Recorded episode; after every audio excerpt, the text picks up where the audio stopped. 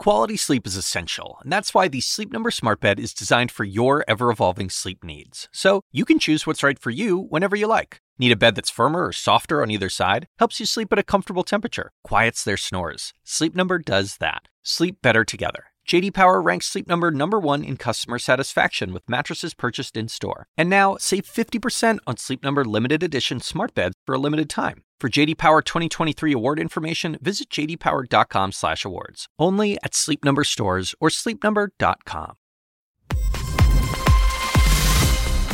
Live from New York, I'm Julia Chatterley. This is First Move, and here's your need to know. Debt diversion, a deal to raise the ceiling imminent, but it's temporary. Chinese chatter, Presidents Xi and Biden agree to talks, and Putin's power play. Russia offers to ease the energy crisis in Europe.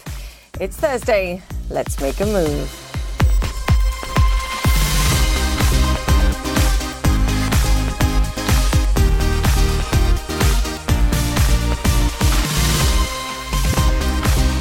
Welcome once again to today's first move. Lots to discuss, including a D Day delay, Congress set to keep a debt default at bay, plus US jobs data on the way. Will Friday's report accelerate the Federal Reserve's taper day?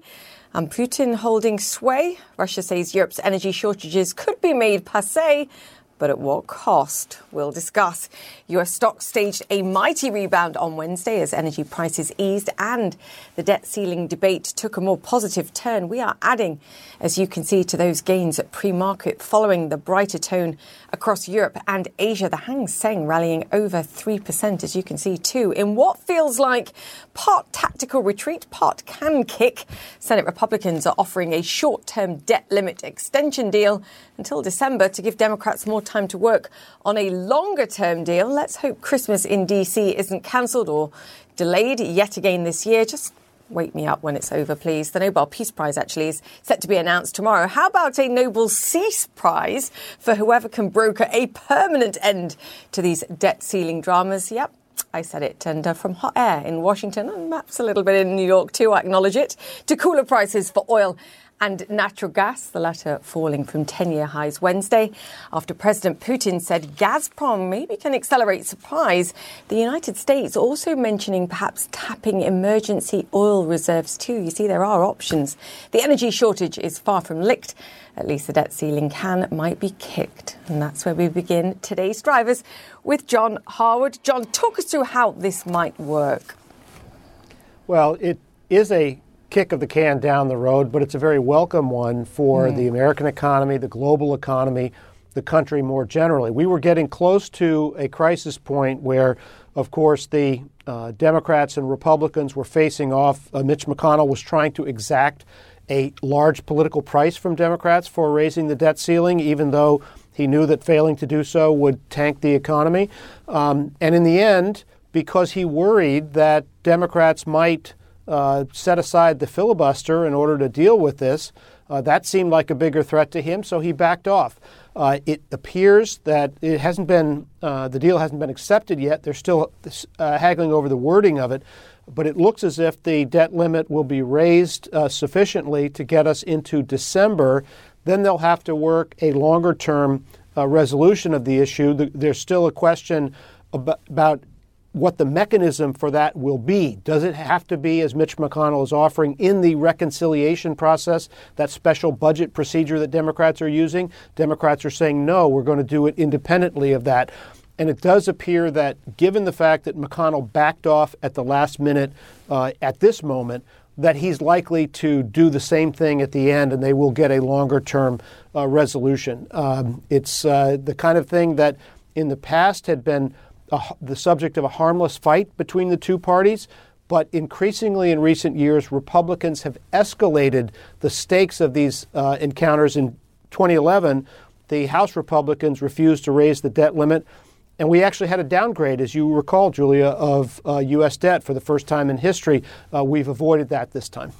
Yeah, and two of the rating agencies actually in the last few days coming out and saying, look, we do think this crisis will be averted. I want to eye roll when this comes around every year, but to your point, John, and I think it's a great one actually, the stakes are coming and becoming higher and higher. And actually, the economic crisis that could be created by this should be paramount, but we talk about the political crisis too. And actually, I looked at the stats in the latest Quinnipiac poll and speaking of political crisis for the Democrats here, avoiding a further issue here, um, pivotal. His approval ratings are slumping.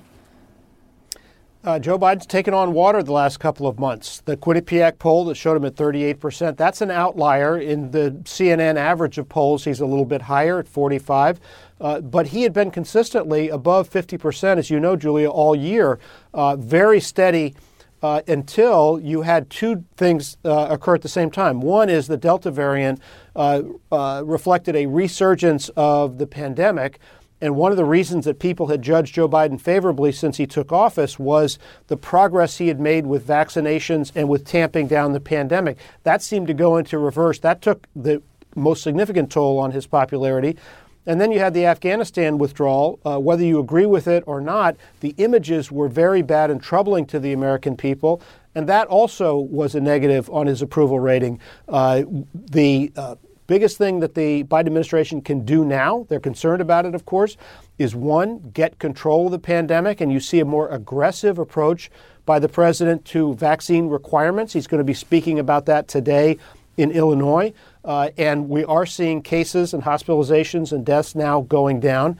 And the second thing is to enact this economic agenda. That's what will make a difference, he believes, substantively for the American economy now and in the future. But also, the American people will see him as succeeding on a top priority that's important to them. That may uh, begin the uh, uptick back up uh, in his approval ratings. At least that's what the Biden administration hopes. Yeah, Delta, the economy and his economic agenda, Afghanistan, and the border wall, immigration. I mean, it's a perfect storm. John, we'll see. Thank you so much for your wisdom, as always. Also in Washington, the White House says President Biden and his Chinese counterpart Xi Jinping have agreed to meet virtually before the end of the year. This comes as Beijing escalates its military pressure sorry, on Taiwan by sending a record number of warplanes into Taiwan's air defense zone.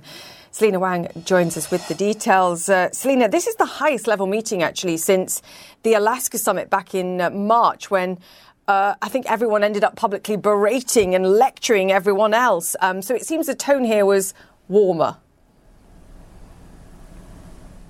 Exactly, Julia. And we can certainly say that U.S. China tensions are still running high, but we, we are seeing here is a partial thawing of tensions. And at least we're seeing both sides willing to hear each other out. And this decision on principle to agree to have Biden and Xi meet virtually before the end of the year was a result of this extended six hour meeting between U.S. National Security Advisor Jake Sullivan and China's top diplomat Yang Jiechi. And as you say, both sides had a positive review of this. They said it was candid, wide ranging, and direct. The tone was professional and respectful, a far cry from that March meeting we had discussed in Alaska when they were trading barbs in front of TV cameras. There were accusations of condescension and grandstanding. But now this talk was private. They were able to have a more honest back and forth discussion we hear on areas of both cooperation and disagreement, which is a long list that includes Hong Kong, the South China Sea, Xinjiang, China's human rights record, as well as of course, Taiwan. But what's important about these lines of communication being open is that it avoids any accidental conflict. And as the US side says quote responsibly manage competition. And this meeting comes of course as the US has been sending sharp warnings to Beijing over a record number of warplanes sent through Taiwan's air identification defense zone. Take a listen to what US Secretary of State Tony Blinken had to say the activity is destabilizing, it risks miscalculation, uh, and it has the potential to undermine regional peace and stability. So uh, we strongly urge uh, Beijing to cease its military, diplomatic, and economic uh, pressure and coercion directed at Taiwan. China's military activity around Taiwan is not a sign of an imminent threat of war, according to analysts, but it is Beijing flexing its military muscle and power to not just Taiwan, but to the world. It is showing Taiwan's friends that it is not going to back down in the face of their support. That display was also a show of patriotic strength. The warplanes coincided with China's National Day that was celebrated on October 1st. And so, Julia, the big question here is now that we have this line of communication open, this somewhat thawing of tensions, how is that discussion going to lead to actual action when you have so many increasing areas of disagreement? You're so right. But at least at this stage, talk is better than nothing, and we hope for action. Selina Wang, thank you so much for that.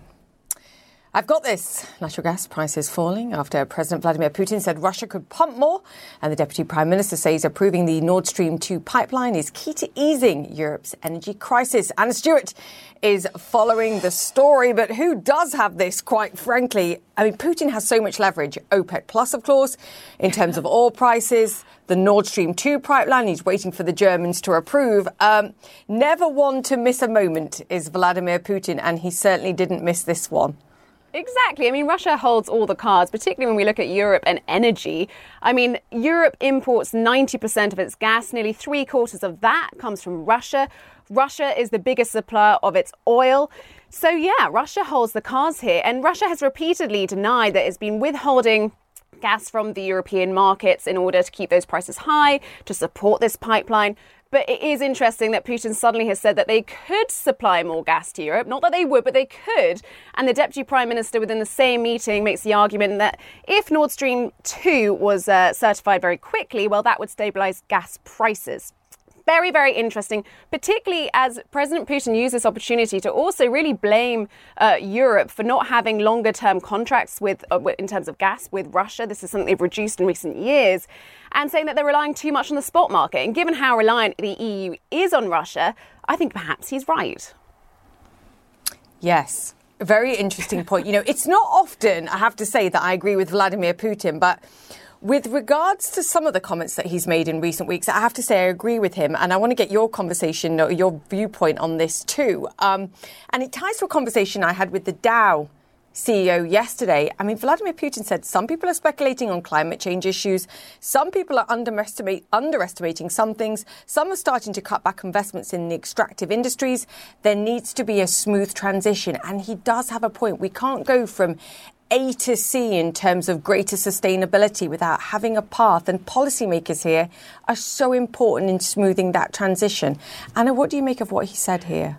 Listen, I don't think I'm going to give you a different viewpoint, to be honest. Yeah. I think you, me, and President Putin are all on the same page here. We are in a transition to renewable energy. Everyone wants to see that. But the fact of the matter is that the world's uh, demand in terms of energy cannot be met at this stage by 100% renewables. And yet, the pressure from policymakers and also, I think, crucially from shareholders is to move away from hydrocarbons and that means lots of energies have simply cut back on their investment there. They've cut back on infrastructure around the world, particularly in terms of government infrastructure, gas storage facilities, and so on. And therefore, when you have these multiple shocks uh, to supply and demand, when we look at the fact that, you know, there was a very long winter, it depleted uh, reserves of gas around Europe, and then you had weak, weak weather in terms of solar and wind uh, over the summer, and you've got demand roaring back into action post lockdowns, there simply isn't enough energy security here, really, within this transition. And the EU is uh, meeting next week. We're going to hear a lot more about the Commission's strategy, longer term strategy in terms of energy. But I think we're going to hear more and more about investment in renewables, not, of course, looking at hydrocarbons. And a really interesting nugget of information I got from an analyst at Eurasia is that very quietly on the side, apparently Germany and France are firing back up their coal plants plants that had been mothballed. And I, I really think that says it all. And this winter, we'll see whether consumers who feel the pinch from these gas prices start to question the strategy from governments in their push for renew- renewables. Yes, I mean when Vladimir Putin it, we, Putin is saying it, we know there's a, plenty of vested interest there because the transition for v- renewables is um, clearly relatively bad for Russia. However, he has a point, and I think you made it he well, Anna Stewart. He does. we don't disagree, Anna Stewart. Thank you. All right, let me bring you up to speed now with some of the other stories making headlines around the world. The World held Health Organization is recommending the widespread use of the world's first malaria vaccine for children in sub Saharan Africa and other regions. It's being called a historic move.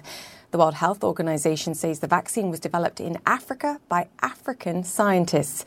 CNN's David McKenzie joins us now from Johannesburg. David, I, I can't say how pivotal this would be and is, quite frankly. I mean, this is the, the worst pandemic the world has ever faced. Talk us through what more we know on this and how important it is.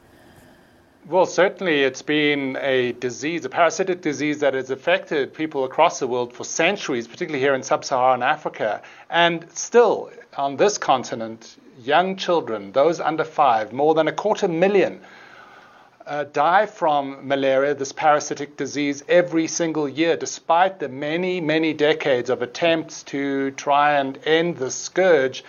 But this parasite that's carried by the Anopheles female uh, mosquito has really just uh, worked around all of these attempts. Now there is this uh, vaccine that's been approved for wide use. It's been tested in pilot programs in Ghana, Kenya, and Malawi to many hundreds of thousands of children and shown to be safe and effective.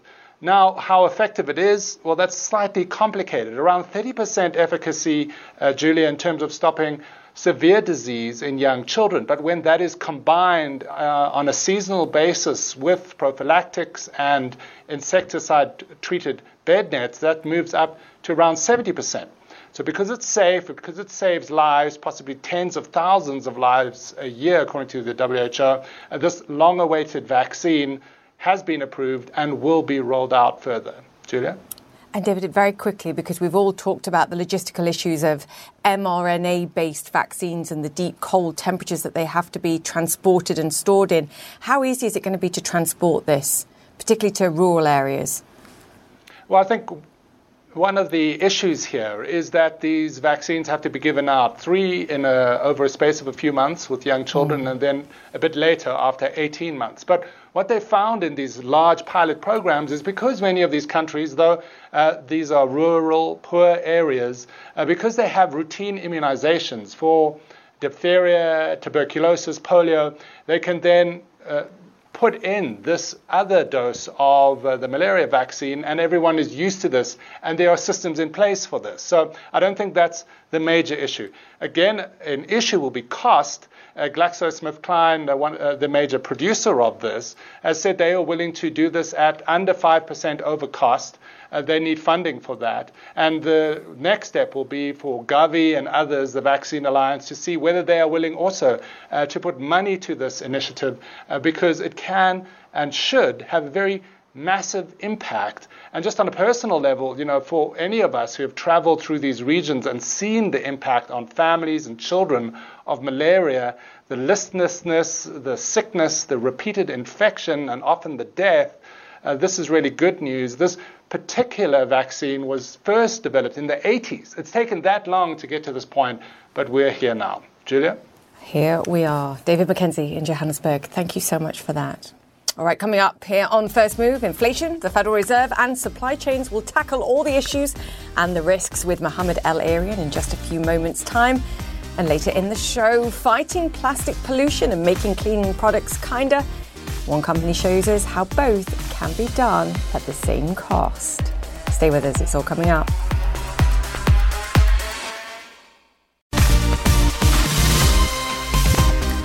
Welcome back to First Move. Wall Street may have a feeling that a deal on the debt ceiling is nearing. All the major averages are set to rally for a second day as Republicans offer a short term deal to raise the borrowing limit until December. Far from an ideal solution, of course, but at least it lessens the odds of a last minute political miscalculation with very painful consequences, perhaps, for markets and, most importantly, the US economy and beyond.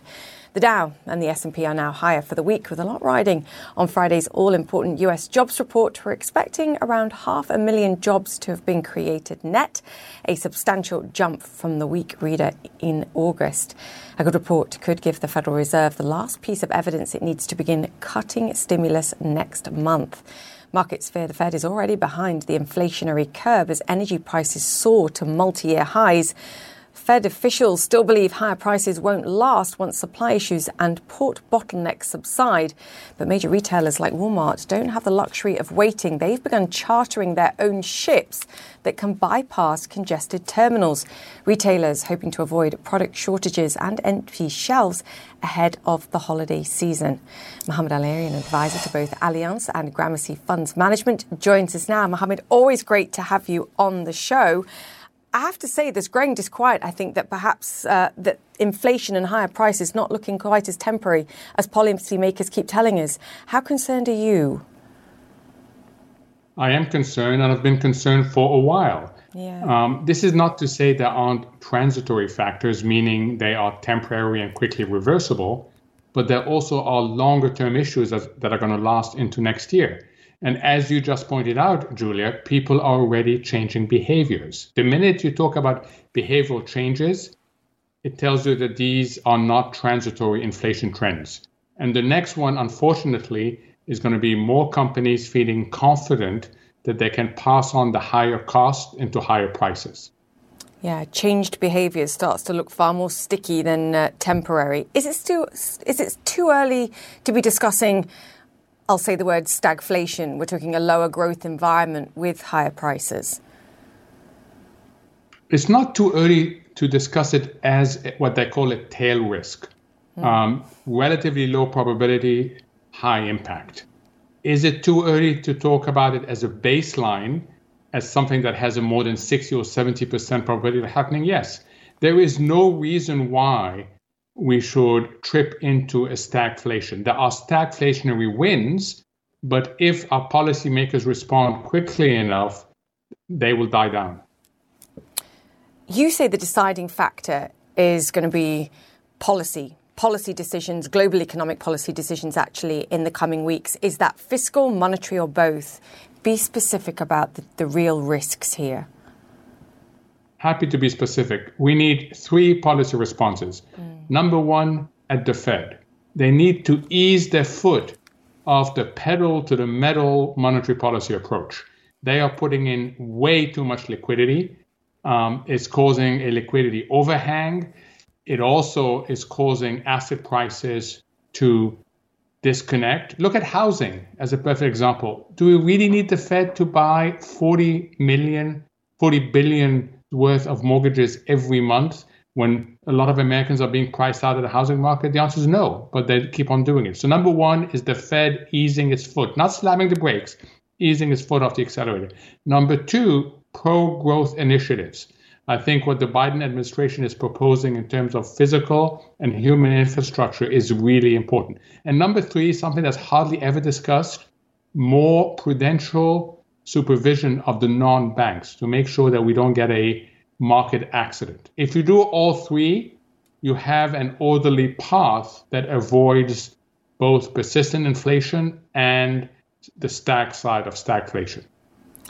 I mean, they're staggered in terms of when they take place. and we've got all sorts of decisions, to your point, about uh, spending, be it significant spending or whopping size spending. We've obviously got the Federal Reserve to make a decision.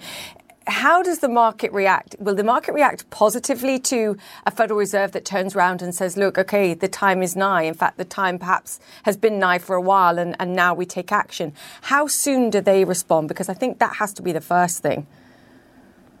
So I don't think we're looking at the taper tantrum of 2013 or even the sort of instability we saw in 2018.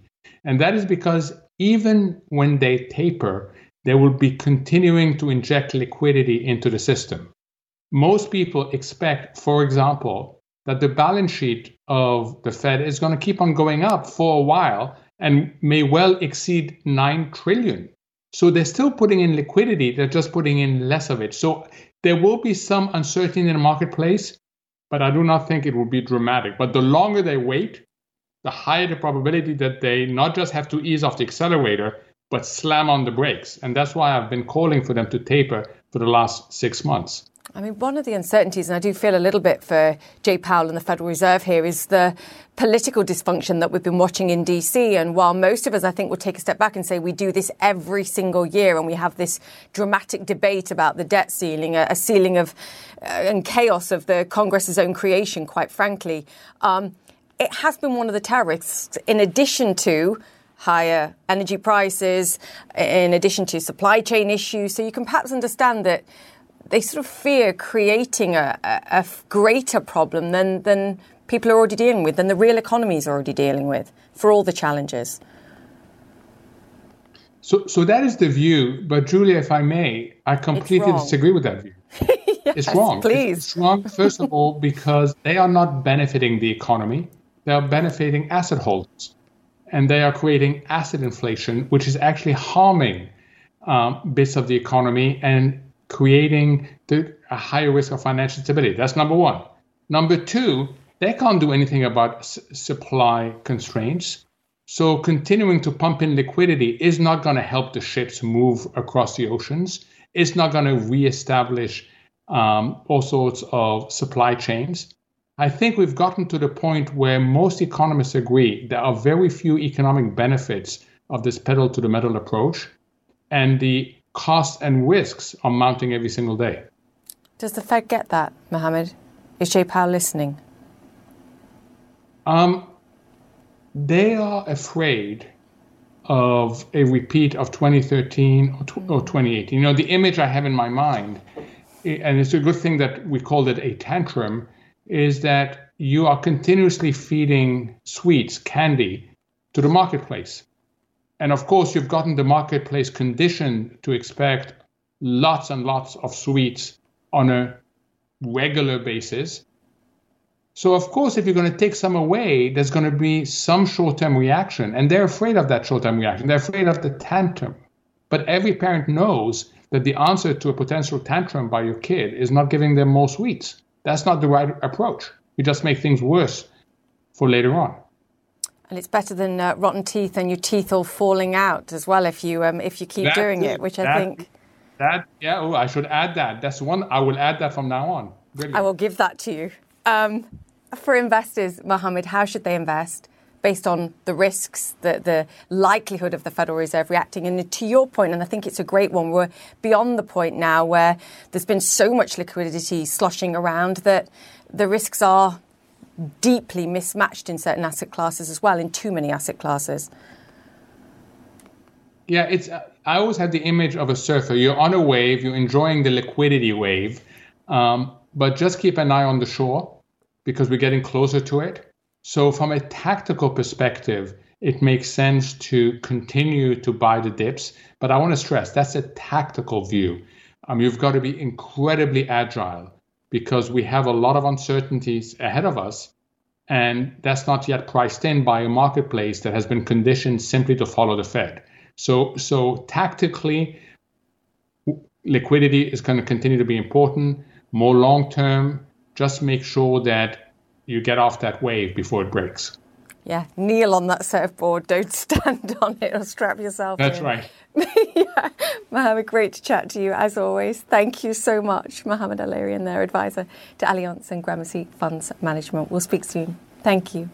The market opens next. Stay with us. Welcome back to First Move. US stocks are gaining ground at the open, the second day of gains, in fact, on Wall Street, on hopes for a short term, at least, debt ceiling increase until December. Markets had been relatively concerned with short term yields spiking on fears that the US could default on its debt for the very first time. In the meantime, another uncertainty the energy markets. Can the Russian bear wrestle with the energy bulls? Call it a Gazprom gusher. Crude and natural gas prices are lower as Moscow pledges to do more to help boost gas supply. But US oil still up 56% this year. Natural gas prices up 123%. Facebook, meanwhile, moving higher for a third straight session and gaining back a lot of the 5% losses it suffered on Monday. That said, lots of questions over how increased regulatory scrutiny might pressure future growth. Reports say the company is delaying the rollout of some new products as it battles whistleblower allegations that its business model weakens democracy and harms users. Meanwhile, Facebook is facing more potential problems as whistleblower Frances Haugen is expected to meet with a congressional panel investigating the January 6 riot at the US Capitol as soon as today. The former Facebook employee could provide insight into how the social media giant was possibly used to facilitate violence. It also comes after she talked about how Facebook's Instagram affects children's minds, as Clare Sebastian reports. It's just like cigarettes. Teenagers don't have good self regulation. Whistleblower Frances Haugen says she saw how Instagram's algorithm can lead the teenage brain down a negative spiral. They say explicitly, I feel bad when I use Instagram, and yet I can't stop. Experts say they've been seeing this for years. You could hit something really exciting, or you could connect with someone in a really positive way that feels great. Um, these things don't happen often, but they could happen at any moment. And and this is not unlike a gambler who's playing a slot machine and just plays it over and over because you never know when that next pull is going to hit a jackpot. Studies have shown the part of the brain that controls decision making and judgment is still developing in teenagers. I want to understand the science of teens' emotional life. Doctor and filmmaker Delaney Ruston says that can make it harder for them to stop doing something, even if it's upsetting. They will have micro emotions that are positive, like get attention, and micro emotions that are negative. Ooh, I feel jealous of that person. The real concern that we have as a society is the teen brain is primed to more likely get absorbed by that negative feeling. It's not just the type of content that can affect the teenage brain, it's the amount of time spent just sitting and scrolling. Remember that um, adolescence is a time when the brain is not finished developing, right? And it's not actually growing, it's actually shrinking, but it's becoming more efficient. Dr. Paul Weigle says if social media starts to displace other activities, that could leave a permanent mark. If a young person isn't engaging in certain activities sufficiently, whether they be, for example, social activities or developing musical talent or or uh, or, or reading, these parts of the brain are, are uh, tend to wither and are destroyed so that they can never really be regained. They say just take your kid's phone away. And the reality is, those issues are a lot more complicated than that. Quitting social media in a digital world is not always realistic. Experts say there's a middle ground. I think that social media companies could very realistically put safeguards in place um, that encourage people to take breaks from social media. Teens tell me over and over that they feel better when they have significant bouts of time off social media. Clare Sebastian, CNN, New York. Coming up after the break, time to clean up our act, making household cleaners without the chemicals and the landfill. Well, there's a firm for that. It's called Clean Cult, and investors are finding it hard to resist. They join us next.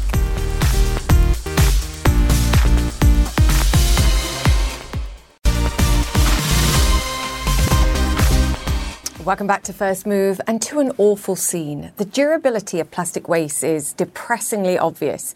About 370 million tonnes of plastic was churned out of factories last year, according to Statistica. And one estimate suggests only 9% of plastic bottles are actually recycled. Well, one company is trying to reverse that trend with a range of cleaning products in recyclable, refillable containers.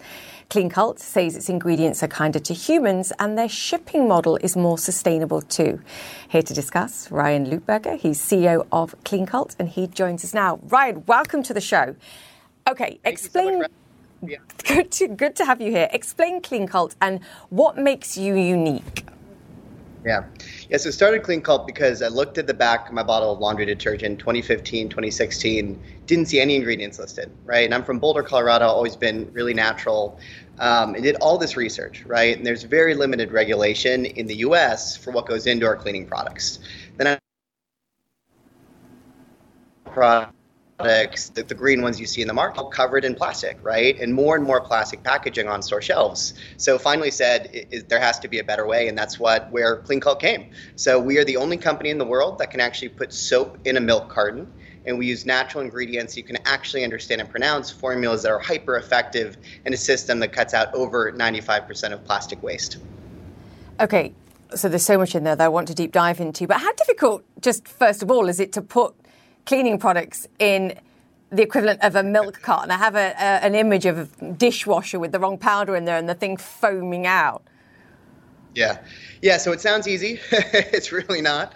We uh, yeah. uh, we started in you could go to any water, milk, right, orange juice manufacturer in the world, um, and you can't because once you run a non-food product on a food machine, that machine cannot be used again in food, right? It's totally cross-contaminated. So we literally had to build our own machines from scratch. So we we jokingly had our, had our team call it the dark years, but 2016, 2017, 2018, we leaked almost two million pounds of soap on our floor because we couldn't get it right. So our our piston filled foam the soap, our cartons exploded, um, the side seals leaked, and then when you think of it being on a shelf for a year or two, right? CVS, for example, you have to just get it really perfect. So we uh, it took us quite quite a while to uh, get a the dark years, but the floors were incredibly clean. That, that's the consolation. Um, okay, so when we're talking about sort of clean products, and, and we're talking about the cleaning products. I think the first thing, and we can talk about cost afterwards, but it's does it smell clean? Does it do the job right? Because I think everybody would like to be more environmentally friendly, but at the same time, it's got to smell clean, it's got to feel clean. How have you achieved that? Yeah, so when we started this, we actually originally wanted to start with the formulations, right? So truly clean formulations. Then we went to packaging, right? And then we actually went to use for the consumer. Because our whole thesis is we can't ask people to change behavior, right? To introduce a way that you could clean with hand soap, dish soap, all purpose cleaner, laundry detergent, and not sacrifice anything, right? So instead of a plastic bottle, you just refill it in our forever uh, glass bottles that are really beautiful. Formulas are equally as effective as the leading conventionals, and they're price parity, right? So we've really tried to create a way of, we call it the everyday environmentalist, right? How do we change behavior, but without actually changing ourselves, is really our goal here the key in there for me was price parity because I think we all again care about sustainability, whether it's uh, the products that we're using, whether it's the how they're shipped and the sustainability of that, which I know you tackle as well. But perhaps sustainability becomes a luxury if it costs more. Are you saying that all of the things that you're doing does not make it more expensive than just something where you look at the back of the product and you can't tell what's in it? So I think when we started, absolutely, it was incredibly expensive, right? It's uh, really challenging to move to a zero waste model, right? And I think a lot of retailers are starting to see that, consumers are starting to see it, but we're getting really close. So what's so great about our model is instead of storing a empty plastic bottle, right? So you imagine a bottle of laundry detergent, we actually can store 26 times the amount of cartons, right? Because they store flat. So it ends up actually saving us a lot of cost in the warehouse on the manufacturing floor. So with those costs passed through, even with a ingredient costs, we get close to parity. So really our goal is to be at parity with the market next to Mrs. Meyer's, a method, a seventh generation, and offer a better packaging solution in, in the very same same positioning. And a greater deal of sustainability along with it. Okay, talk to me about where you're available because I know you can buy these products on Amazon. You obviously have your own website. You also mentioned a couple of retail stores already. How does that break down? Where is the bulk of your, your selling at this moment, at least, taking place? Yes, we started online, like I think most direct consumer businesses do, right? And really worked on the product, understood got out in the market. Um, but retail really is our, our bread and butter. So we have a massive movement going on right now with retailers going zero waste, right? With really aggressive commitments, and it's it's inspiring, it's exciting. There's just the amount of movement that's happening in the cleaning space right now is really really unprecedented. Um, so that's really where we'll live. So we're in about 3,500 retail stores today, including CVS.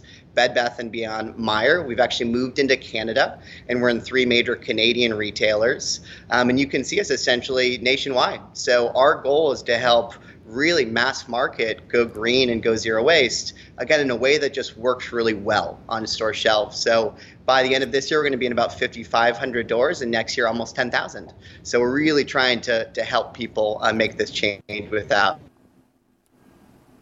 yeah the focus of um, some of these retailers as well. And to your point about having greater degrees of sustainability in the products that they have on their shelves is going to be, um, I think, a challenge. And you can talk about that. But I guess at the start of your business, actually, direct to consumer and online was was vital for your business, and that. In light of the conversations we've been having on this show in the last few days in particular, brings probably social media advertising for small and medium sized businesses to mind. Is that what you were doing? And I guess let's be clear, Facebook. How important has Facebook been for advertising for, for your business? Yeah, Facebook is everything. It was a drug. It is the only thing, right? So I think a lot of early brands talk about marketing holistically, and you have to get the brand right, the design right, obviously the value prop right. But really, the whole function of distribution is through Facebook right? So 90% of our 2019 sales were driven by Facebook. 80% of our 2020 sales were driven by Facebook. And our model works better for retail, right? And that's really where we live. Uh, but at the same time, we're moving and transitioning because it's getting really expensive, right? We're seeing all these challenges. And if our costs on the pro- platform go up over 50%, that's our economics, right? That's our model. So it was a real challenge seeing all the shifting landscape online. And I think a lot of brands right now are struggling to figure out where they fit and really how they can they can grow in the market.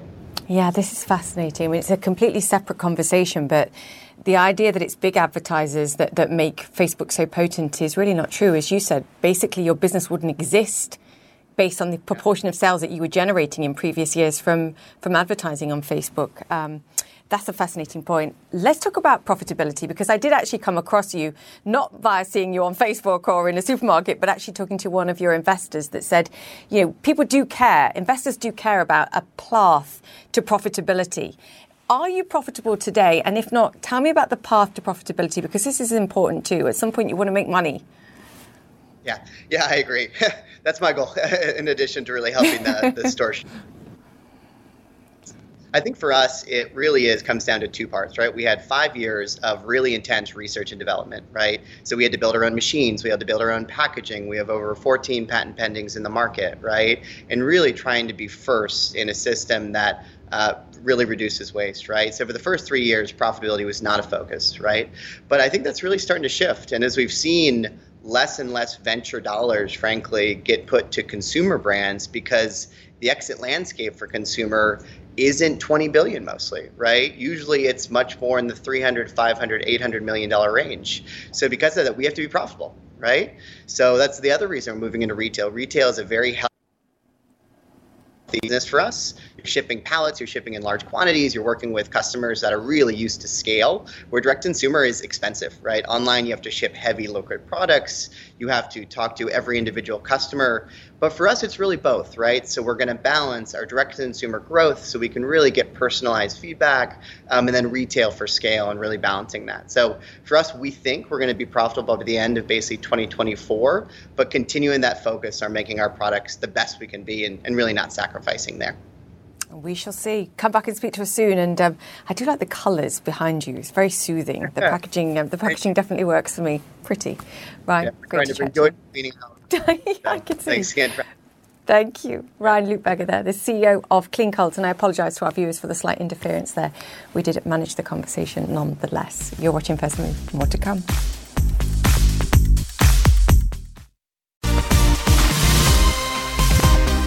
Welcome back to First Move. Expo 2020 in Dubai is highlighting the progress of humankind through its mobility pavilion. The project looks at how exploration has driven social development and scientific advances across the ages, as CNN's Eleni Giokos explains.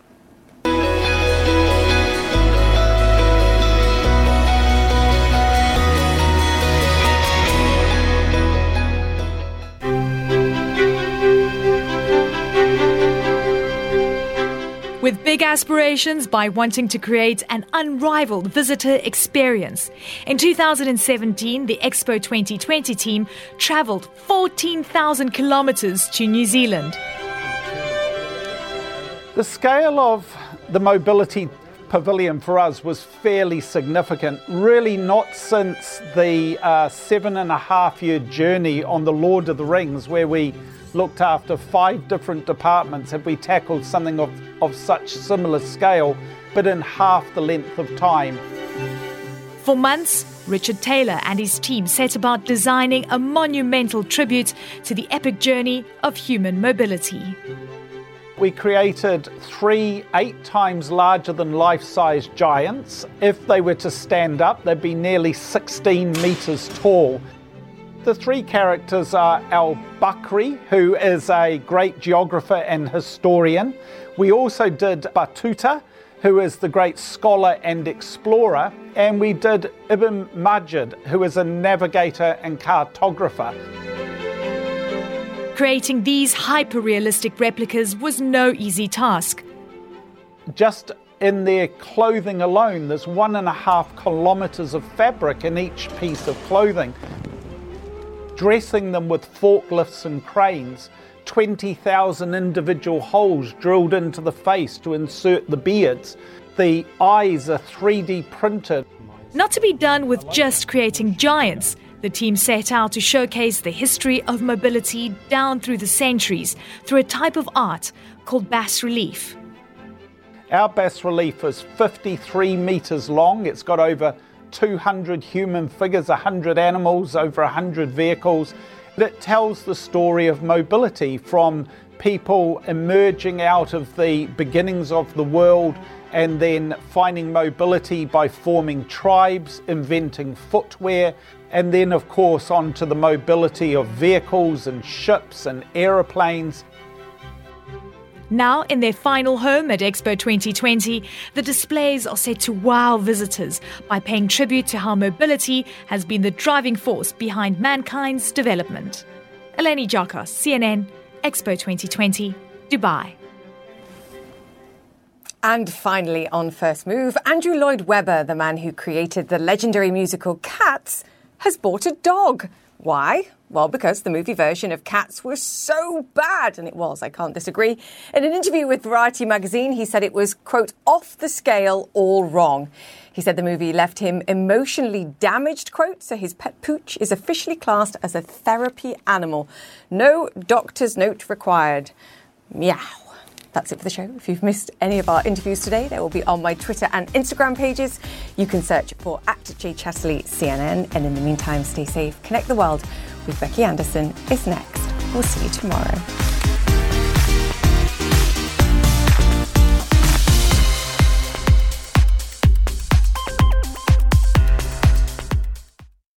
When you work, you work next level. When you play, you play next level. And when it's time to sleep, Sleep Number smart beds are designed to embrace your uniqueness, providing you with high-quality sleep every night. Sleep next level.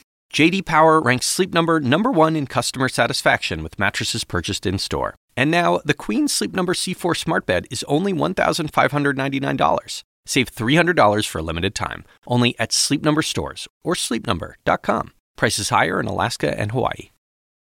Quality sleep is essential, and that's why the Sleep Number Smart Bed is designed for your ever evolving sleep needs. So you can choose what's right for you whenever you like. Need a bed that's firmer or softer on either side? Helps you sleep at a comfortable temperature, quiets their snores. Sleep Number does that. Sleep better together. JD Power ranks Sleep Number number 1 in customer satisfaction with mattresses purchased in-store. And now, save 50% on Sleep Number limited edition smart beds for a limited time. For JD Power 2023 award information, visit jdpower.com/awards. Only at Sleep Number stores or sleepnumber.com.